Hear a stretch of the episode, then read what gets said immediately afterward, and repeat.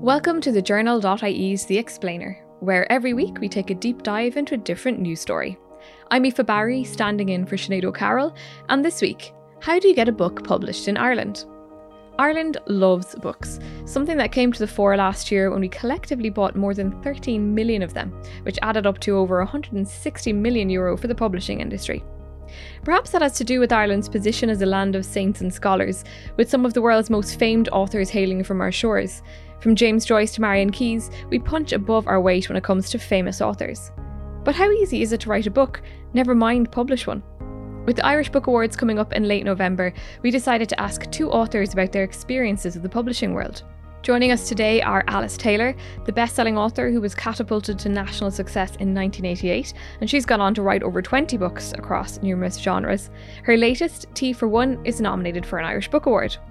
Also joining us is Sophie White, who published her first book, a cookbook and memoir, in 2016, and went on to pen three novels and one best selling essay collection, Corpsing, which has been nominated alongside Alice's book. In fact, both books are nominated in the Best Irish Published Book category in the Irish Book Awards, which is sponsored by The Journal.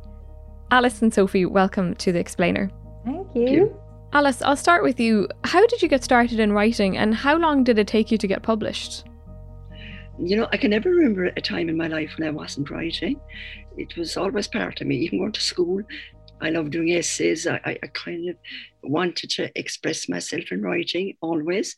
Uh, wrote children's stories for myself. And then when I had children, I, I told them stories.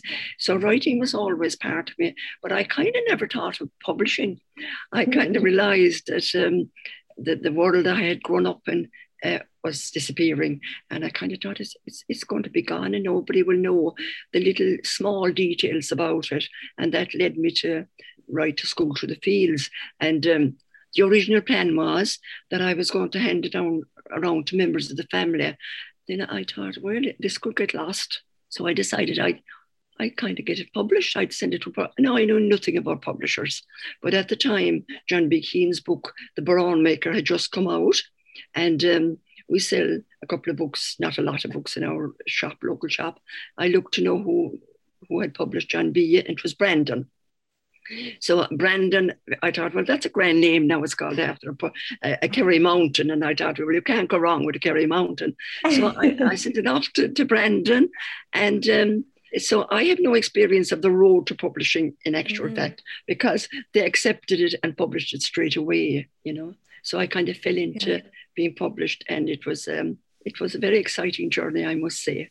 Sophie, how does your journey then compare to Alice's? I mean, you know, you're a long time writer, so you were obviously writing away, getting being published as a journalist too. What was it like going to the book world? Oh, such uh, stretches of uh, difficulty and self doubt and um, rejection, like years of rejection. So, um, a little bit like Alice um, my first book was a bit of a kind of, I don't know, like kind of, I shot in the dark, but I felt like I didn't really have to work for it very hard because the publisher approached me and asked if I'd be interested in writing a book. And that really, I think, set me up with a completely ridiculous notion of what publishing was like and getting books published and writing books, everything that works. I was just the luckiest, really and I suppose so that kind of happened off the back of the column that I had been writing in the Sunday Independent for a good few years. And I do think writing a column and kind of doing like freelance journalism was an amazing sort of uh, grounding in kind of discipline and just, I suppose, real commitment. And it was real kind of like just how to learn how to just exercise that writing muscle and write every day and just like really push through, I suppose, a lot of the kind of, I suppose, I, I suppose it just made writing like never a kind of a mystical process for me. It was like nuts and bolts and do it and put words down and then kill them off the next day if they're not good enough or they're, you know? And it's funny because like, I was going to say I was kind of a late bloomer, um, Alice, in that before I started writing, I was a chef and before that, I studied fine art. And people like Alice saying kind of that she'd always written is the total opposite. To me, I never, I didn't write, write until my late 20s. Um, before that, I was more just I read. I mean, I'm sure you did too, Alice, and you know, but like I just read all the time, and I actually didn't really feel like writing was very accessible to me because I suppose. And my one experience of writing before becoming a writer was writing my dissertation in college. And oh my God, it was a unique kind of torture. and I went to art college where it was very like small part of the degree.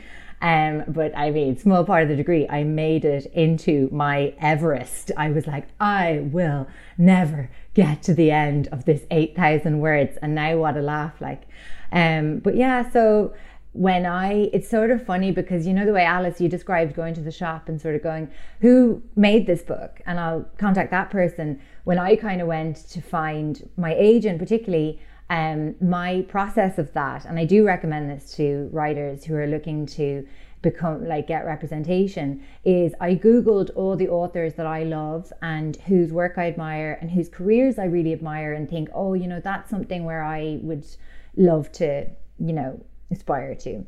And how I found my agent was Beth O'Leary who is a wonderful writer of popular fiction and you know she's just had these brilliant successes in the last kind of 5 years and I just Googled her and I ended up being represented by the same agent. And I think that's also for starting out really good to know you're not approaching someone who's like, not going to be interested in what you do. You're approaching someone who very much loves your genre and wants to hear more voices in it.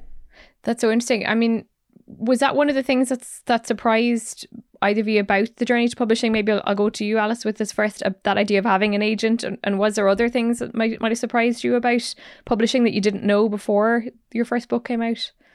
You know, I didn't have a clue really. An agent never crossed my mind. I didn't even know there were such things as agents. So that, um, you know, in one sense, Sophie and I came from two from two very different angles, which is, is kind of interesting. So once I contacted uh, Steve MacDonogh from Brandon Books, and Brandon Books were just a very small publishing house. There was three three men running it. So um, I got to know them, and it, he, he, kind of became part of our family. Uh, you know, so it was it was a different uh, system, and I was a total ignoramus about the process. So he kind of laid out uh, laid down stepping stones, and, and I actually did what I was told mm. at the beginning until yeah. I got my until I got my my feeling. And I remember when he said to me, you know, would I go along with any publicity? that was involved. And I said, Oh, grand, sure, that's no bother. I was kind of thinking at a very local level, but he was thinking at a national level, and I hadn't realized that. So I remember when he threw it out in front of me, how would I feel about going on the late late? And you let it ever break down. I thought, oh my God, I thought, is this what I'm after letting myself in for? And then for some reason, I got an idea I'm kind of after getting on a train and I might not be able to get off even if I wanted. but mm. um, I was I was very nervous to be honest with you about the world I was stepping into because I knew nothing about it mm-hmm. and I wasn't sure that I was going to like it. Mm-hmm. I found that um, it was one step at a time and I coped with each step as it uh, as it appeared. It, it was a, the whole thing was a learning curve. I must say I kind of enjoyed. I mm-hmm. kind of enjoyed it, and uh, it kind of led me into places I would not, not otherwise have gone. And I loved book signings. I loved meeting the readers because you could have um, uh, you could have a big, big, chat with them, and uh, that was the human face of it. Yeah. But I, am not sure that I liked the PR attached to it mm-hmm. because. Um, I kind of felt, you know, you could so easily become a marketable product. Mm. And I'm not too sure that I was that comfortable with that. And Sophie, in terms of your own journey, you mentioned earlier that you've had the experience of being approached by a publisher, but then you've also had a lot of experience of approaching publishers and an agent as well yourself. Can you talk us through how it feels to go through that process? You know, is it one where you'd experience a lot of rejection and how do you deal with that then? Oh my God, just an absolute, um, I don't know, uh, marathon of commitment to yourself and the work and genuinely trying to, I, I accept rejection. I don't hold with not taking it personally because that I think is advice that's impossible to follow. I do think that uh, it doesn't get. I'm just a real downer. I was like, I don't think it gets easier. Um, I think that it. I think there's like kind of ways to be more accepting of it. And um, so basically, I guess when I'm talking about rejection, like I suppose you'd be sending out kind of emails cold to editors and agents and introducing yourself in something called a query letter. Um, so uh, if people listening would like to find out kind of a query letter, there's actually such brilliant stuff online. Like I remember just watching um, YouTube uh, uh, talks with agents and editors about like a good query letter that's going to get them to continue reading. And you know so um, i had query letters. I would tailor them to every single person i was writing to. Basically you know the way they say like if you're going to, for a job interview prepare as if you have this job. Like take it to those levels. And i actually really advise that for aspiring writers. Like it is not a, you just don't really for the most part fall in the way of people who want to publish your work you need to like you know be convincing and you do need to really do your homework and your legwork. Like people don't appreciate blanket emails you know? And um i mean why would you? Like and would people would people i think when they're generally sending these uh, query letters and they want to be published would they always have a manuscript written or does it depend on the genre that you want to be published in whether you have to send in you know an idea for a book or a fully formed manuscript that's already been penned? Yeah that's a really good question because i definitely didn't really understand either. Um, i suppose the expectation with fiction is that you would certainly have like a kind of a, a full manuscript in draft. This is kind of these days like i guess. Um, and i would kind of i guess advise like if i'm speaking to a writer now i always would be like Include a one pager, which is kind of top to bottom what this work is beginning, middle, and end. Don't worry about giving away the ending in that, I would say. And it would also be a, a page, a document where I take time to just explain, like, why this, why now, why me. So it's like, why this work is important, why it should happen now, and why you're the person to write it. And I kind of feel like those are interest, like they're easy points to just address. You know, it's simple. And I would say that document is like under two pages, you know, and um, you really just want to keep people with you, keep them interested. And then sometimes, like, you would kind of wait and sort of, I guess the person might request to see the manuscript rather than you necessarily sending it. Or, you know, I might like include the first 10 pages on an email. And like they must be, I think, even if it's not necessarily what you eventually want the first 10 pages of the book to be, I think they should be probably the hookiest or and I'm speaking from like my my main genre is popular fiction. But like I think like well now a literary writer might listen to this and be like go away with yourself there. But I do think that like you know it's kind of I think genre is relevant. you need to capture your reader you know? You can't be obtuse in the first 10 pages. You want someone to care immediately. So um, I think that's the kind of strategy that I would usually take with fiction so I would have that manuscript, at least in a first draft. I don't think people expect things to be like hyper polished if they can see what you're doing and see and think it's worthy. And then it's kind of conversely with nonfiction, which I've written two books of, it would more like be a proposal of the work that you might um, sell to a publisher, where you would again do that one pager idea of like, why this, why now, why me, and kind of give a, a real sense of the book that you want to set out and create. And also, I would say in that document for nonfiction detail the kind of research you might do. And I mean, maybe it's not the kind of book that you would interview people about, but like, I would perhaps put my reading list for this book, you know, which I do for my books. I would often do reading lists for myself. That's like preparatory homework. Like I have a stack beside me right now that is for my next book, and I'm dying to get onto it, but I'm finishing my current book, so I'm not allowed to start reading the homework yet for the new one.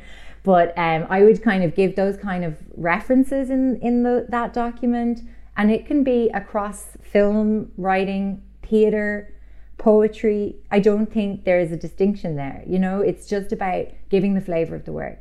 And then the last thing I always put with those pitches fiction or nonfiction is kind of a tone comparison. So I usually would say something, if it was fiction particularly, along the lines of like, think um, Rachel's Holiday meets Ashley in the City, vote for that in the Irish Book Awards, meets and I'd even go for a TV show there, like Shades of Succession, you know? And it's just literally telling people what you're about and telling people what the work is about that's a really comprehensive look at the different kind of options there, which is great. And Alice, you know, you'll often see announcements about new books coming out, and it will say, you know, bought in a two way auction or, you know, a six figure deal. And there can be these assumptions when people see these very big deals that there's a lot of money to be made in publishing is there a lot of money to be made in Irish publishing, or does it really depend on the writer and the person? You know, no, no, no, no, that's a misconception that ever there was one. There isn't, and it's a, it's a funny thing. I grew up with a, with a beekeeping brother, and you wonder now where's the connection. But he was he loved absolutely loved beekeeping, and if somebody came to him and said, "Oh, I'd like to do beekeeping," uh, and the next and their next statement would be, "Is there money in beekeeping?" He would say, You're not a beekeeper.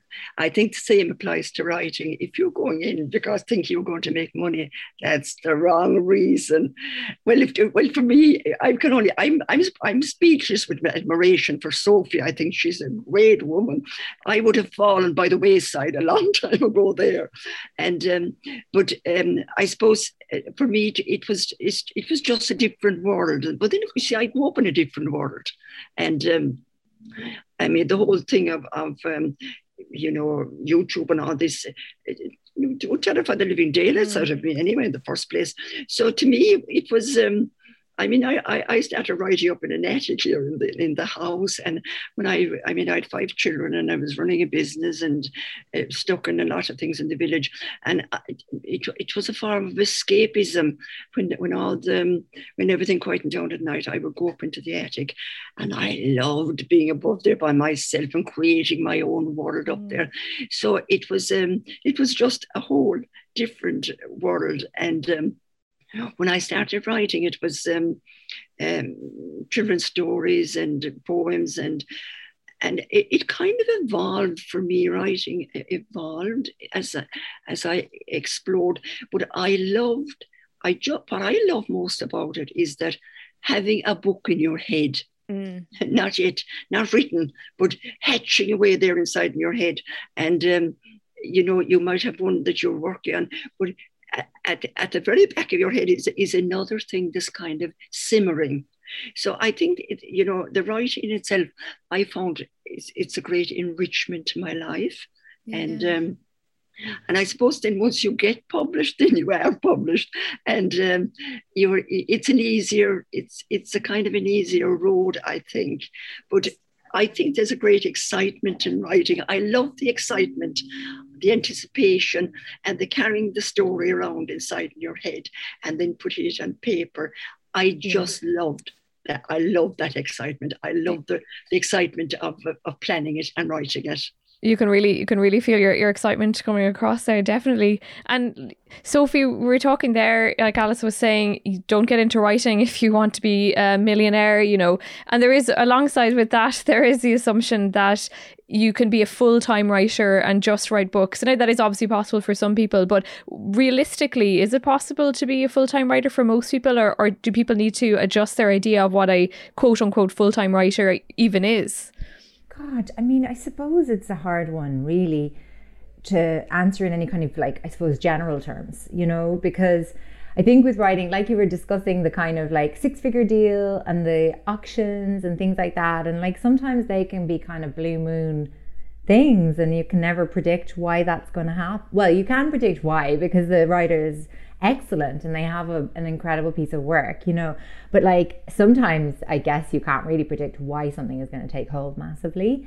And, you know, for every, you know, Sally Rooney and Louise O'Neill, you know, there's other like, you know, very, very accomplished writers and, you know, they, I guess, aren't having the uptake uh, financially anyway. But like, I think it is possible. I think that, um, transparency around what you make is really valuable for other creative people. Like um, when Donal Ryan came out like a few years ago now, you know, and obviously he's just like such a fantastic writer and he is such an amazing support of the Irish writers scene. And um, and his work is incredible. And he came out a good few years ago and was like I'm still in my job with the civil service you know but I'm a, I'm winning awards you know and um, so that is really honest and really helpful, I think. And so I suppose in the same vein, like, or the same attempt to be helpful, my income is split across books,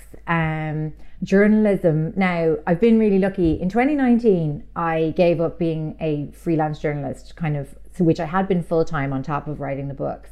And in 2019, I kind of made that leap and was like, I'm just going to write my column now and I'm not going to do so much journalism stuff because I would have done a lot of interviewing with people. And you know yourself, like, all of that is, you know, a huge job. And I'm really grateful that I my day job was so fantastic for my kind of other day job in that meeting people, talking to people, all of that is the like, you know, material of books um, and learning their stories. And uh, so, yes, in 2019, I switched over to more full time books. I kept my column, and I'm so lucky to have that. And I think something like that is just so useful and incredible to have one earner that you can rely on and is like going to help take care of your bills and kind of have that baseline. Um, and then the, you know now I do two podcasts as well, and they make up a really significant part of my earnings every month. Like uh, it's actually wonderful, and they're both audience supported. Um, and so, you know, between them, my column, and then the thing with books is that you have kind of windfalls uh, in terms of, you know, advances are paid out in installments. You would sign your um, deal and you would get a payment uh, on signing, you get a payment on delivering the very finished kind of last draft of a book, and you get payment on publish. And um, obviously, that's wonderful. But I guess like it's unnerving too. Um, but it's great because here in Ireland we have an ex- artist exemption on work like writing, and it's so fantastic for me because you know like more than half my income I don't have to pay tax on which is absolutely wonderful and I love this country for it and I do think that speaks to what you were saying at the top Aoife about like Ireland being a country of writers and for writers and for readers and like I do remember choosing to become a chef after college because I had a lot of fear about the financial insecurity of a creative life. And I think that I chefed into my writing career. So long long time I was a chef and a writer. And then I was a writer and a journalist. So it was always overlapping and having this type, attempt to have a bedrock of financial security underneath with my other work. Um, I guess the more kids I had, and I'm like, Alice Taylor has five kids no one has any excuses. but the more kids I had, the more I guess I needed to shift. And then I think we have things like the Arts Council. And again, to like a young writer listening, like go on irishwriting.ie has amazing supports in terms of like information about money and bursaries you can access um, from the Arts Council. You can make applications for work and receive you know just just money to create your work. And it's such a wonderful and important part of our our whole country and our society here. So yeah so full time as a book writer. Look maybe i maybe i even could. I'm i probably maybe could but also i love my other work so much. And sophie there's a lot of discussion, particularly online, about age and books and kind of young writers and what age is the right age to be published, and do publishers prefer young writers to older writers? What are your thoughts on on that? I mean, for you, is that something that you think needs to be teased out a bit more? Did you did your age matter at any point when you were getting published? I don't know. Uh, let me see. I was 28 uh, when my first book was published, uh, which is quite young, especially to write some kind of version of a memoir. In my defense, I had been very busy making a lot of bad decisions prior to writing. That was young, I guess, obviously. Um, I do actually recommend uh, people look up this great, um, not essay, article by Roxane Gay who is a brilliant uh, American author. Um, she's written fiction and nonfiction. I absolutely adore her. I, I, recommend an entry point is her book Hunger, uh, which is about a lot of trauma. So be warned. She wrote an agony aunt column for the New York Times, but if you Google her, um, you'll find it, and it's basically answering the question of being a late bloomer as a writer? And you know is there a cutoff? Is there is there a time really when you are no longer seen by the industry? And um, Roxane Gay's uh, response was wonderful um, because she totally acknowledged the kind of cachet that uh, and the ingenue has in everything, um, because we live in an ageist society. But I do think I haven't really come across it, but also I guess I'm still like young, like I'm 36. And I think I read even younger because I dress like I'm 16. she, she, likes to think she reads younger. um, and so I haven't come across really it as a barrier yet. I think there's so, so much advantage in being experienced and being, you know, like a, a woman who's like fully mature uh, has so much. I think, you know, we just get older and older. And I think genuinely we develop more and more resilience. And I think that's huge. I think as well that, you know, there is readers for every thing and everyone. I think actually readers are the least discriminatory in terms of like the writer's age. It is genuinely like having worked both in kind of media and publishing, there is definitely, uh, I would say, I hope now any of my old bosses in journalism don't listen or take offense, but there's for sure an element of a writer being there's kind of euphemistic terms like cover ready or cover material and you know that is a young woman mm. looks good like you know let's be real and look like i don't stand in judgment of you know the people who are part of that um, process and they're using it to reach readers and get their work out there you know um, i do think it's it's really narrow and boring um, and leading to a kind of a homogenous media. Like, but I think we're also really getting out of that in a lot of big ways. But you know, Alice might totally disagree, having like like being you know older self and navigating it. I do find, in terms of age and work and writing, I do find one thing, and I'm not sure if this will go away, and if it's maybe very subjective and personal to me, but like. I definitely have always worked with a sense that I have to get a lot done here in this moment of my life um, on one hand, there is a lot that I want to do and a lot kind of in me, like that I need to get out, which. I think is, is mm-hmm. storytelling uh, one on one. Um, but on the other hand, I guess maybe it might be motivated by a somewhat my conscious or subconscious sense that like maybe it's going to be harder to get attention on my work um, when I'm not like yeah. as young as I am. I don't know. Like I, that probably sounds oh god, maybe monstrous, but like please read it, our listener, don't hate me. No, I mean I'm interested in, in, in hearing Alice's thoughts on that too because I saw you now nodding away to a, uh, a, lot of what Sophie was saying there. I mean the idea of ageism in the public the publishing industry. Would you agree that it's it's it's present there in, in some quarters and have you experienced it yourself, Alice? Well, no, I, I can't say I have, but I could understand, you know, how um, in the marketing world, you know, you, you see pretty girls um, advertising cars, and you know, it's it's not an accident that people use uh, handsome young men to do it. So it's it's it's it's um, it's part of the way we are. But there's another uh, side to it as well. I think a lot of readers, you know, th- that's the one thing about about the, the book world. Once the PR is over, and and the reader and the writer connect, it's immaterial, really.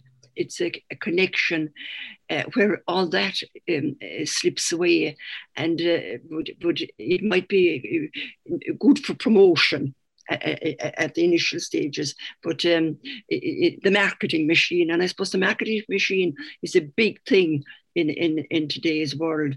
But it's in a way like it's a bit superficial because um, once that's done and, and the reader sits down with the book, that's what really that's when yeah. the connection happens you know and i think that's very important um, i think you know writers are privileged people you know, I know we might make money out of it, but, but I mean, it does, it does put, it, does, it does put jam on the bread, all right. Like. which, which does bring us, uh, bring us nicely to, to my last question for you, which is about the Irish Book Awards and kind of that brings together everything you're talking about there in terms of people reading and people paying attention and writers being awarded or rewarded for the work they're doing. So, I mean, briefly, what would you both say about how important awards are? Uh, maybe Alice, I'll go to, and then Sophie on that question. Well, I suppose they're good in the sense they make readers aware. And, and that's the that's the, the really the, the the main focus, I would say. Well, of course, it's it's a kind of a it's, it's a bit like a pat in the back as well, and you're kind of chuffed uh, that that uh, that people thought your book was good enough to be to be uh, um, shortlisted and it's lovely. And I remember in 2009, my book, The Parish, was shortlisted and it won out a section. And I can remember sitting above and Steve MacDonogh was alive at the time we were sitting at the table. And when I was, it was announced that my book had won, I couldn't get over the glow of delight that spread all over me. No, it oh. just spread over me for that time. So there was that about, I suppose we all like to be acknowledged. It's the human frailty in us, you know, and uh, and if it gets the book out to a wider readership, that's that's the ultimate, really. Like. And Sophie, well, how do you feel about awards and being nominated? Well, um, having never won an award, I am desperate to win awards. well, I hope you do. I know, I know. I hate to root against you, Alice, but um, no, in fourth class, I won um, a box of milk tray in a raffle.